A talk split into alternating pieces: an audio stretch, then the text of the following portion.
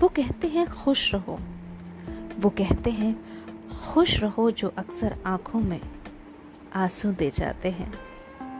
वो कहते हैं, खुश रहो जो अक्सर ज़िंदगी जीने की हिदायत दे जाते हैं। जी हाँ दोस्तों, अक्सर वही लोग हमें ज़िंदगी जीने की हिदायत देते हैं, आँखों में आँसू ना लाने की हिदायत देते हैं, जो सच में हमें आँसू दे जाते हैं और हमारी ज़िंदगी से चले जाते हैं।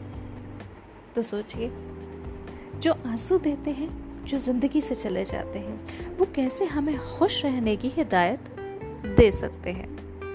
और यही खुश रहना, ये हिदायत देना, ये ज़िंदगी जीना असल में हमारे अपने हाथ में है। और आज का ये मेरा पहला एपिसोड इस पॉडकास्ट पे। आशा करती हूँ आपको पसंद आएगा। जब आप इसे पूरा सुनेंगे तो लाइक और कमेंट ज़रूर कीजिएगा। आर शेयर अपना है आज आपके साथ और बात हो रही है खुशी की इस ज़िंदगी की।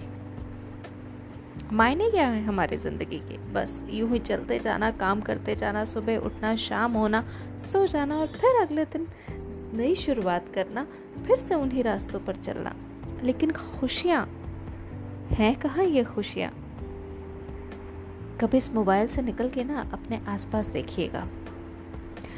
कार के शीशे पर नॉक करता हुआ वो बच्चा जो है ना, जो आपसे कुछ पैसे पाने की उम्मीद रखता है, इच्छा रखता है, आपके पास अगर गाड़ी में एक छोटी सी टॉफ़ी भी हो ना, उसे देकर देखिएगा। वो जो स्माइल आएगी ना, वो है खुशियाँ।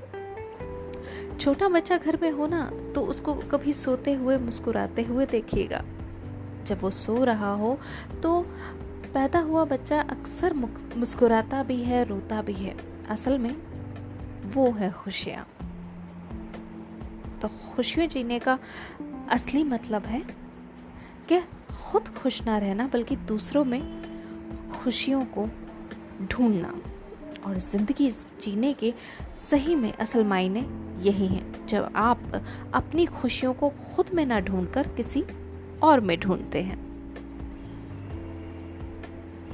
एक और एपिसोड के साथ कुछ और बातें लेकर जल्दी आपको मिलूँगी। सुनते रहिएगा मेरा पॉडकास्ट